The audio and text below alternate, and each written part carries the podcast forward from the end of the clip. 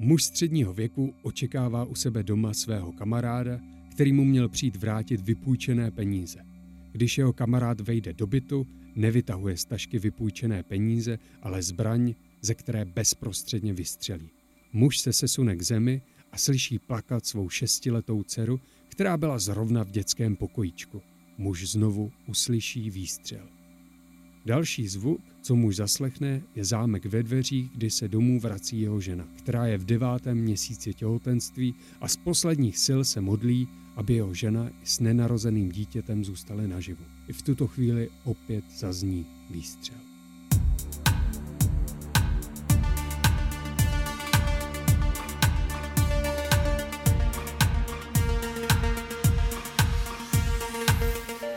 Blesk uvádí Instacrime podcast. Ahoj, vítáme vás Tarkou u 14. dílu Instacrime podcastu.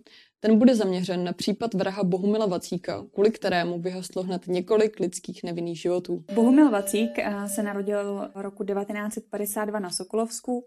Po absolvování základní školy se vyučil v oboru opravář zemědělských strojů. Později znalci zjistili, že Vacík má průměrnou až nadprůměrnou inteligenci to je překvapko u nás. To je u nás překvapko, protože to jsme měli snad jenom u Vocáska. No, tak že měl, na, že měl nadprůměrnou inteligenci, jinak všichni jako byli docela, docela jako tupí. Hm. V roce 1973 byl přijat k tehdejšímu sboru národní bezpečnosti jako řadový příslušník. Rok na to ale utrpěl velmi vážná zranění, takže byl téměř rok v pracovní neschopnosti a poté už vlastně pracoval jenom jako takovej podoštaška na oddělení pasů a víz. Už tady vlastně začal mít Vacík problém s tím, že si od kolegů půjčoval peníze, nevracel je a možná i to byl důvod, proč nakonec od policejní služby po šesti letech odešel a začal pracovat jako zámečník. Od roku 1990 byl ale v částečném invalidním důchodě. Peníze si údajně půjčoval, protože se snažil podnikat. Další pán podnikatel což se mu nedařilo. A před ostatními ale předstíral, že je úspěšný podnikatel, vystupoval jako velmi bohatý člověk a s tím už se souvisí i fakt, že ačkoliv měl vacík jen vyuční list, tak si vlastně nechával říkat pan inženýr. No. Inženýr Tejfar, ty vole. Mm. Jako nadprůměrně inteligentní, takže bych jako předpokládala, že by možná i tu vysokou školu vystudoval úplně s přehledem. Hmm. Ale tak je lepší, ne? Mít jenom vyučák a říkat si pan inženýr. No, hlavně mi přijde jako paradoxně, že jako většinou lidi, kteří jako mají jako třeba několik i těch jako titulů, tak právě jako naopak nejsou jako by úplně rádi, když jim někdo říká, já nevím, prostě paní magistro, nebo prostě tak nějak, že jako na to neradě jako slyší na ten titul hmm. a pak tady prostě on má výučák a nechá si říkat no, pan dobré. inženýr. Vacíku, pan inženýr Vacík. no nic. Lidé, kteří s Vacíkem přišli do styku, tak ho popisovali jako slizouna a kravaťáka, který si vlastně nechal říkat pan inženýr, takže u něj to bylo taky jako profláklý. Takže taková ta, když to řekneme, jaká ta navoněná bída trošku. Hrozně, hrozně.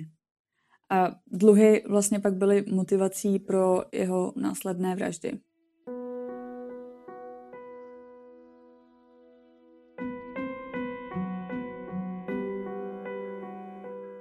Bohumil Vacík se taky celkem dobře znal s větnamským obchodníkem jménem Tien Minto a jeho rodinou, kterou vlastně často navštěvoval.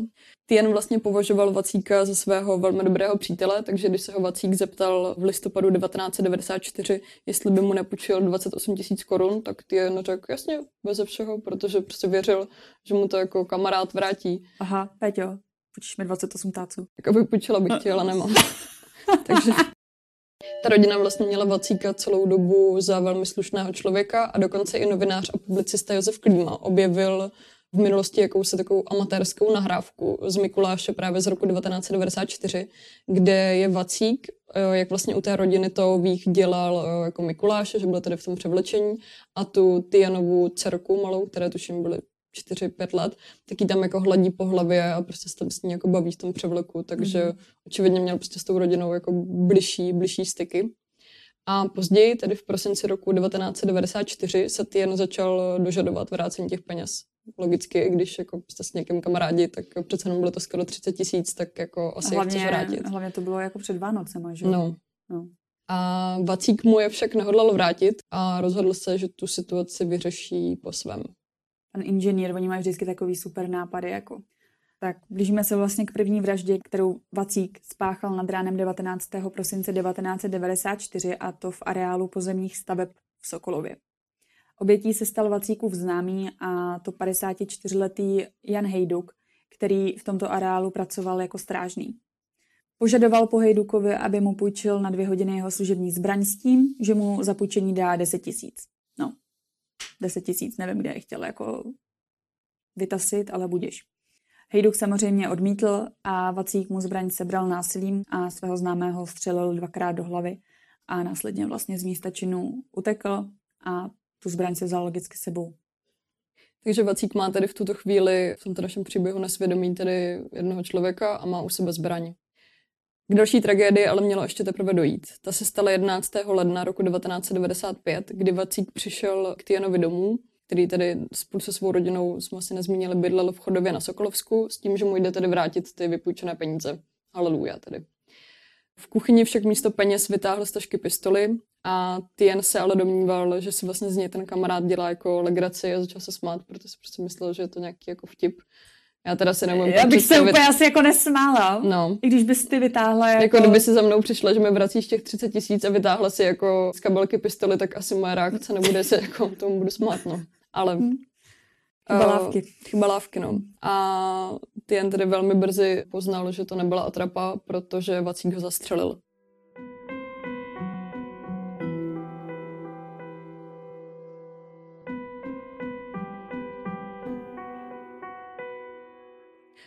Do kuchyně chvilku potom vběhla Tijanova šestiletá dcera Oldřiška, která vlastně poté, co viděla tatínka ležet v tratoloště krve, tak začala křičet a říkala, že to všechno řekne mamince.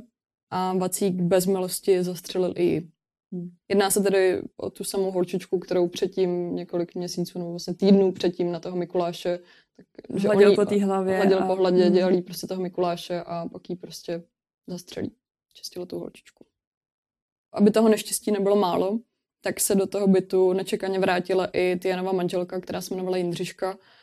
A tou dobou byla v devátém měsíci těhotenství. O oh, ne.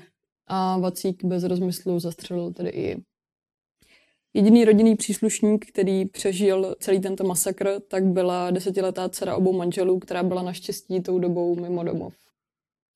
Těla se našla až o tři dny později a po vraždách se Vacík záměrně pohyboval v okolí domu, Navštívil také policejní ples a své bývalé spolupracovnic tam slíbil, že na tom plese vlastně zkusí jako od kolegů zjistit nějaké podrobnosti tady o těch spáchaných vraždách. Což mi prostě přijde, že prostě ten člověk byl úplně jako bezpáteřní, jako nechci být prostá, ale přijme to prostě naprosto šílený a ta jeho spolupracovnice se až druhý večer, nebo vlastně den na to potom plese z televizních jako novin, nebo prostě ze zpráv jako dozvěděla, že vrahem byl tedy právě ten její jako bývalý kolega který říkal, že bude zjišťovat nějaké jako informace o tom, jak to jako probíhalo. Mě to jako brutálně připomíná Denise Raidera.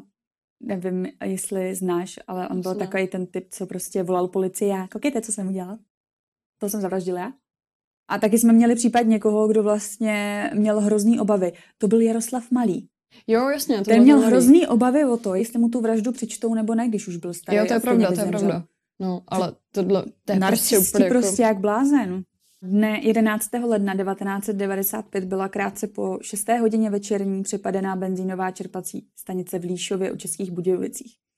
Při loupeži vlastně pachatel těžce zranil paní, která tam pracovala, Milenu Puchingerovou, která bylo vlastně 54 let a odcizil 25 tisíc korun.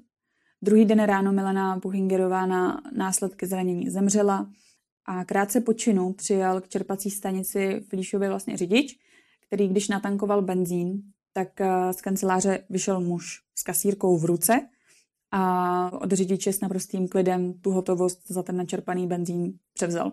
Později řidič bezpečně poznal vlastně Bohumila Vacíka. Takže myslím si, že to bylo docela jasný, ale tady bohužel nebyl Vacík za tuto vraždu odsouzen a to vzhledem k tomu, že v zásadní roli zde hrál fakt, že v přípravném řízení nebyla policií provedena ta rekognice přesně podle trestního řádu, takže vlastně nebyly důkazy. Což je prostě hrozná škoda, že vlastně díky nedbalosti že jo, postupu orgánočních trestních řízení vlastně ta vražda té ženy zůstane nepotrestána a No hlavně pro tu jako rodinu, že jo, pro no. ty pozůstalé. No.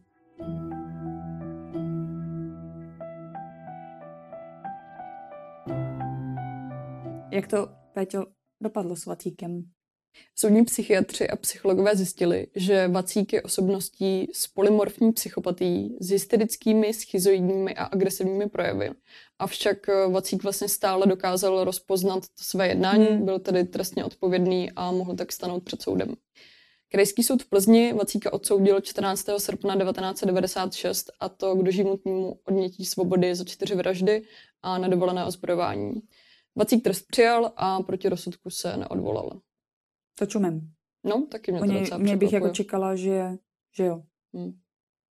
Poslední Vacíkovou, já to řeknu jako v úvozovkách obětí, protože on ji jako nezabil, byla jeho 51-letá manželka Svatava, která ho prostě i přes to všechno, přes ty jako jeho negativní vlastnosti ho milovala.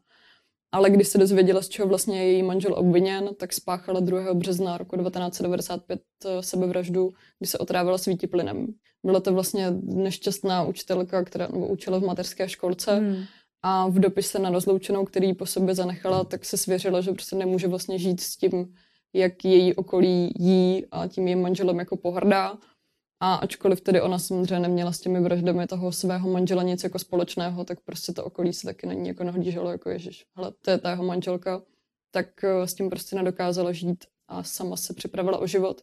Mě na tom přijde naprosto šílený to, že když se vlastně Vacík dozvěděl tu zprávu o smrti své manželky, tak na to údajně měl jako reagovat, eh, prostě, jako kdyby mu to bylo jedno, že prostě vůbec toho nebyl jako rozrušený, že jeho životní prostě partnerka, manželka si kvůli němu vezme život. A on udělal jako, hm, tak co už, no. Co už? Jdeme dál.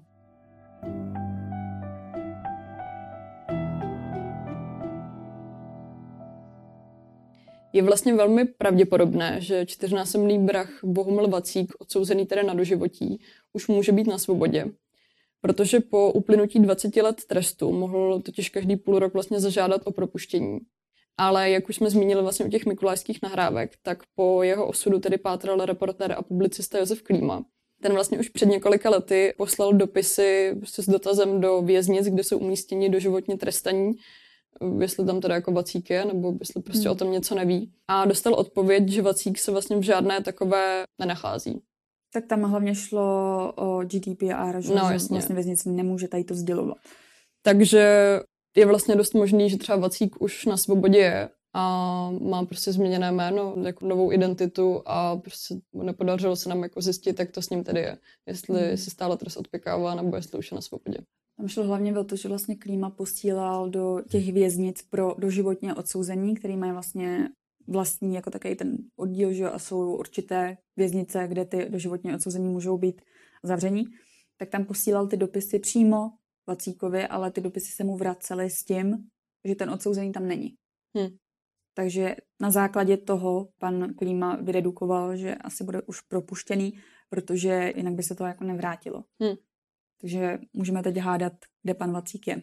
No doufejme, že jestli je na svobodě, tak už nikdy nebude prostě páchat takový zvěrstva, jaký páchal. A hlavně nikomu nepůjčujte prachy.